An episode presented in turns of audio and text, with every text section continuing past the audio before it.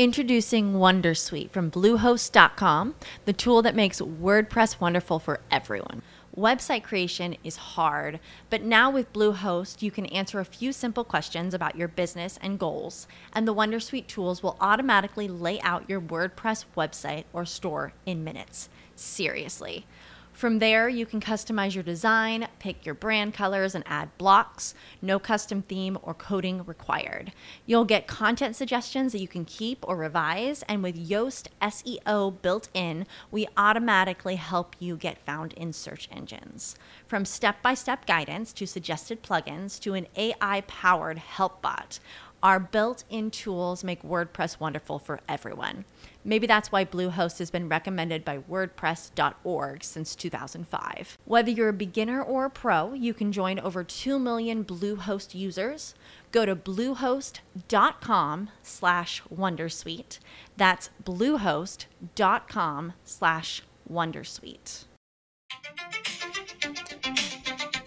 Eh sì, sì, sì, sì, arrivo, arrivo, eh, sono già lì. Insomma, che se non sento questa musica, io ho bisogno di certa musica per partire, per iniziare a registrare. E voce da speaker, che cosa intendiamo all'interno di questo video?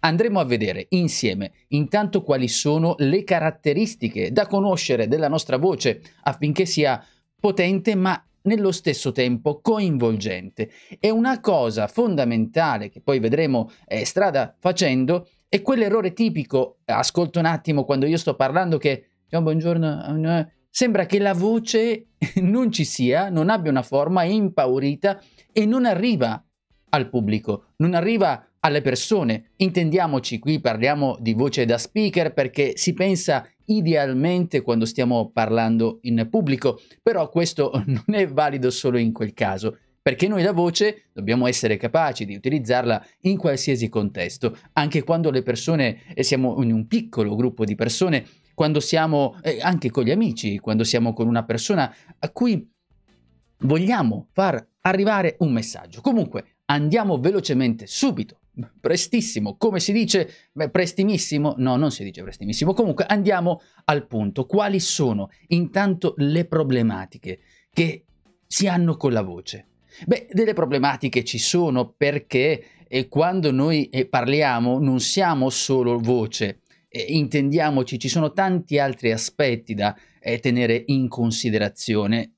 No, no, non guardare così, non è che sono impazzito. Ovviamente ci sono anche degli aspetti mentali, degli aspetti di percezione della nostra voce, quindi come viene percepita e come la percepiamo noi. A tal proposito ti faccio vedere che ci sono delle cose da considerare. Intanto, chiaramente, il nervosismo. E se io sono davanti ad un gruppo di persone e in quel momento io voglio fare eh, bella figura, per cui posso essere nervoso. Il nervosismo è una di quelle cose che va subito ad attaccare la nostra voce.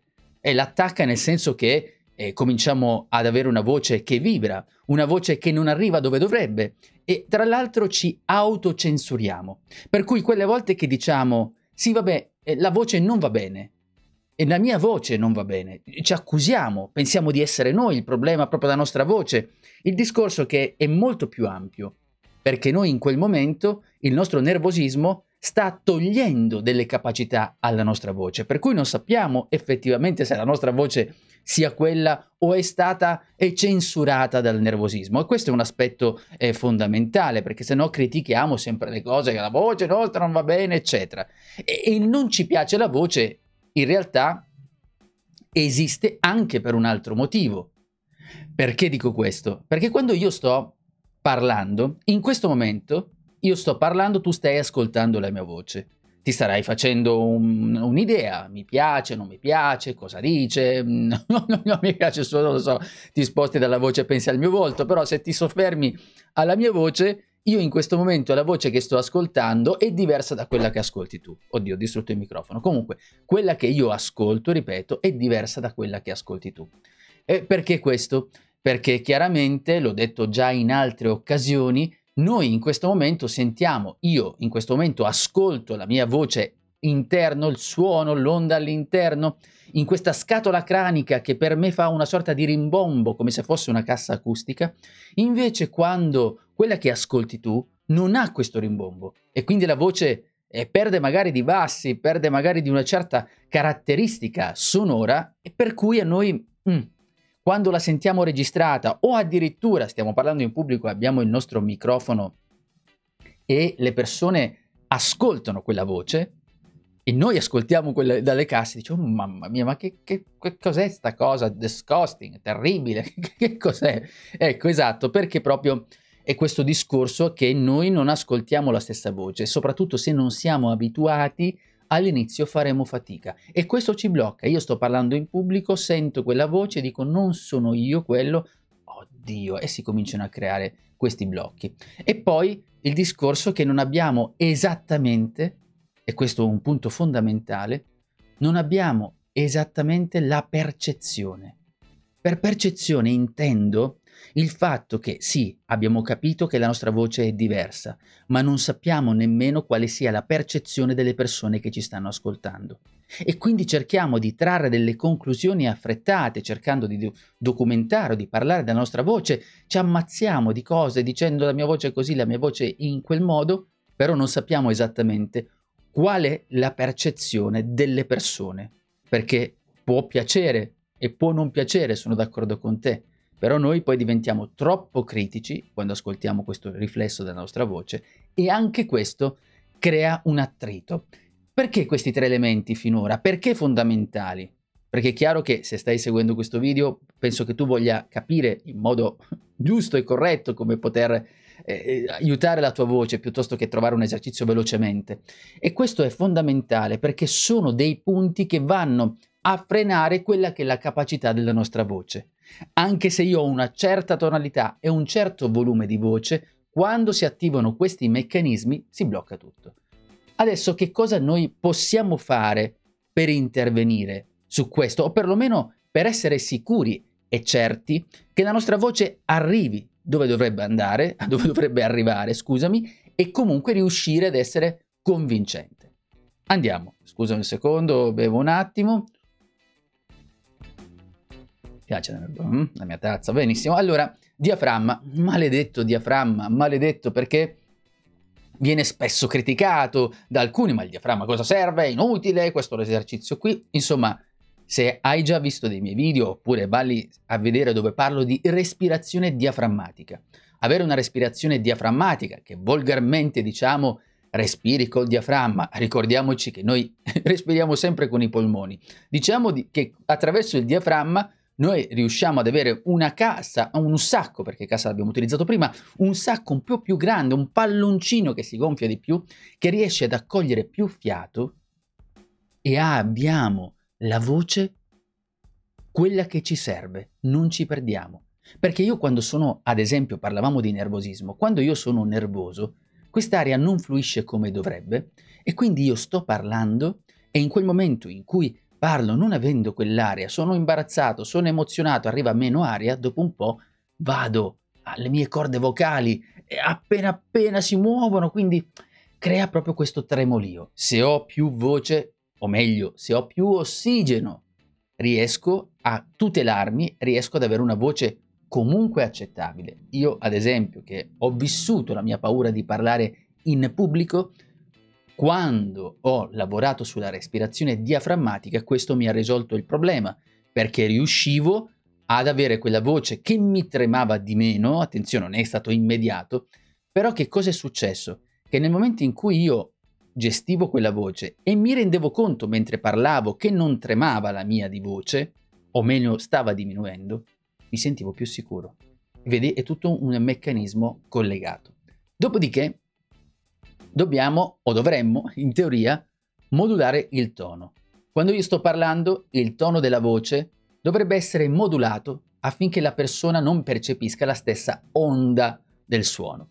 Certo, non è una cosa è semplice e per questo ne ho già parlato in tante occasioni, ma il discorso del tono che spesso viene frainteso con il volume. Il volume è proprio il volume, si alza il volume, ti parlerò tra un po' anche di volume, anche quello è importante perché il volume le persone ti devono sentire, ma il tono e la voce ha un tono e quindi io se faccio, utilizzo un tono ad esempio alto, ehi, come stai? Sto utilizzando la voce che arriva sulla testa. Oppure vado con una voce un po' più bassa e quindi il tono basso, che è il tono quello che dovremmo dire una vibrazione di petto. Quindi si sente qui il suono e se io poggio le mani in questo momento sto utilizzando questa parte qui del mio corpo. E allora questo che cosa mi consente di fare? Mi consente di sottolineare ciò che sto dicendo, mi consente di dare il peso giusto alle parole quando sto comunicando. E capisci perché se io ti sto per dire, ah ciao, voglio dirti una cosa um, importantissima. Certo, può anche avere un, un messaggio, può anche raggiungere l'obiettivo che ho in testa. Però se io ti dicessi, attenzione, ho un messaggio importante da dirti. E capisci che se utilizzo la voce bassa e poi l'alterno dico, comunque non ti preoccupare.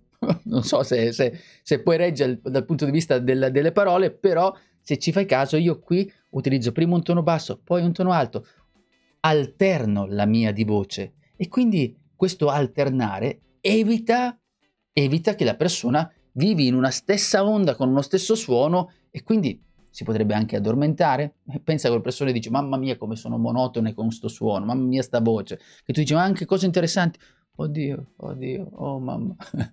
allora, dopodiché un aspetto che riguarda anche la nostra di voce. Cosa succede? Noi quando stiamo parlando, delle volte, siamo lì e mm, sentiamo che c'è qualcosa che non va nella nostra voce e abbiamo questa abitudine di schiarire la voce. Ora, non ti dico anche me capita, so benissimo che non bisognerebbe farlo, perché quando facciamo questa cosa, è un piccolo anche trauma alle corde vocali. Adesso la parola trauma non la prendere, chissà, chissà quale tragedia, però insomma un po' di fastidio dovremmo evitarlo assolutamente. Quindi la cosa da fare, quando senti che la voce fa fatica o non riesci, oppure confondi le cose perché sei imbarazzato, sei emozionato, la cosa da fare è molto semplice. Piuttosto che schiarire in questa maniera, ecco qua, vedi? Voce, acqua e chiedi un secondo, non succede nulla quando stai parlando, allora questo ti dà la possibilità di schiarire la voce, ma non la schiarisci.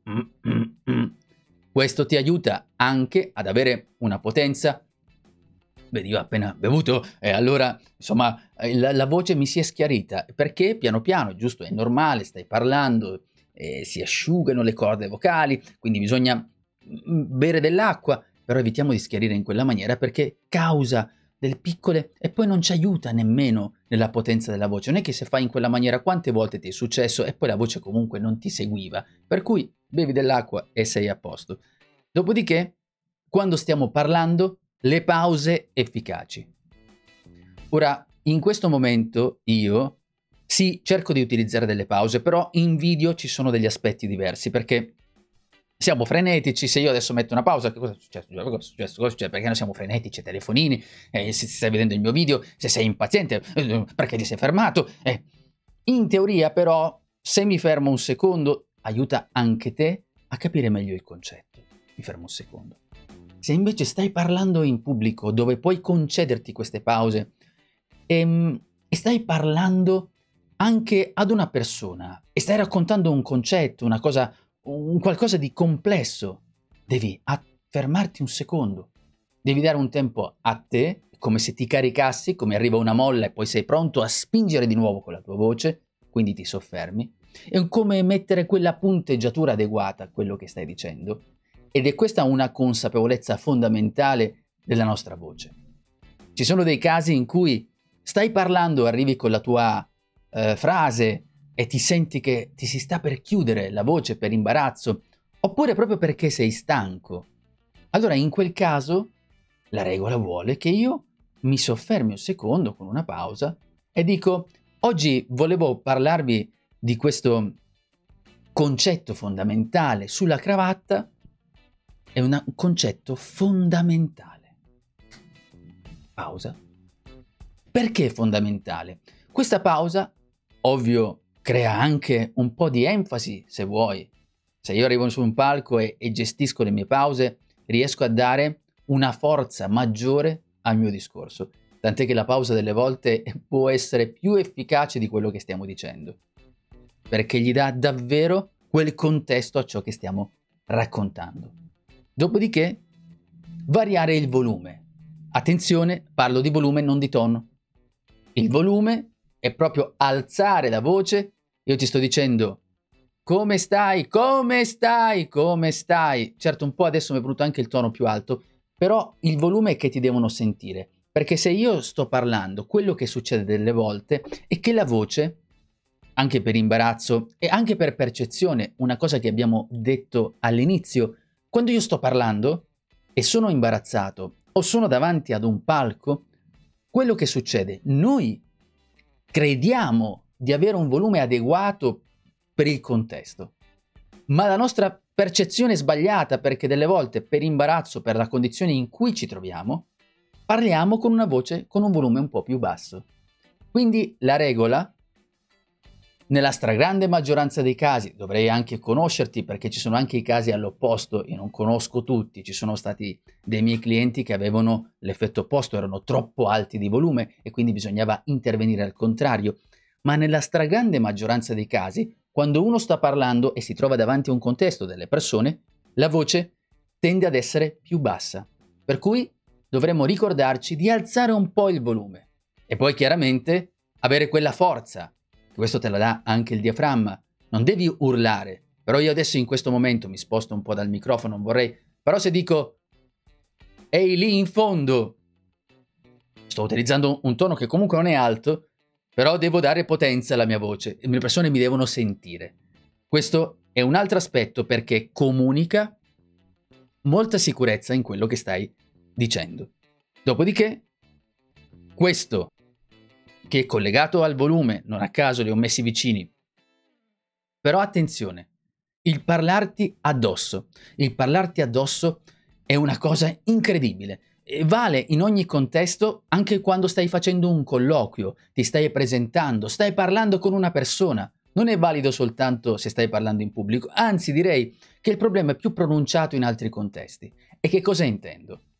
Ricordati mm, una tua esperienza personale o una persona che conosci sta parlando, è abbastanza imbarazzata e allora sta parlando con un'altra persona. In quel momento, mentre sta parlando, che cosa succede? Succede che fa in questa maniera. Sì, vabbè, io mi sono trovata bene. E poi sono... la voce non si sente. Non si sente perché è come se tu immagina che ci fosse un arco della mia voce, cioè un proiettile che deve arrivare di questa voce. L'immagine non è bellissima, uno sputo che fare no, così che poi tutte queste mascherine no, però per capirci, l'onda che deve fare così, ok? Se io non ho questa potenza, la mia voce è come se mi parlassi addosso perché fa così. Ciao, boom. Come stai? La voce, è, capisci, va su di me. Invece deve essere molto presente. Quindi dobbiamo evitare di parlare addosso, dobbiamo prendere questa la nostra voce e lanciarla. Ok? È quello che dobbiamo fare. Dobbiamo raggiungere la persona che ci sta ascoltando. Questa è l'idea fondamentale per evitare di parlarsi addosso. Per cui, riepilogando velocemente, le problematiche che abbiamo visto, il nervosismo, non ci piace la voce, come ti sto leggendo anche qui sul monitor, non abbiamo percezione e poi il diaframma, la respirazione che ti dà potenza, modulare il tono, evitare di schiarire, in... ma invece beviamo, ora infatti mi sono fatto male io, pause efficaci, variare il volume e attenzione, attenzione, non parlarsi addosso.